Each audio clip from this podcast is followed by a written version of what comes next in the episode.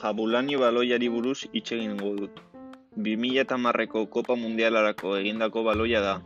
Adidas markak adierazten du haren baloirik hoberena dela. Gomazko ganbera larruzko azal batekin estalita dago.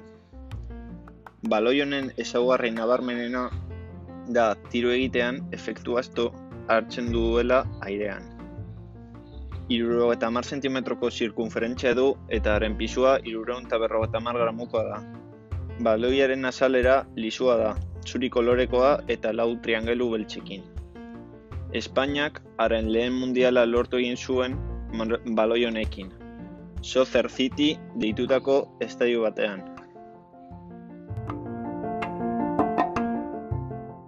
DJ Taz.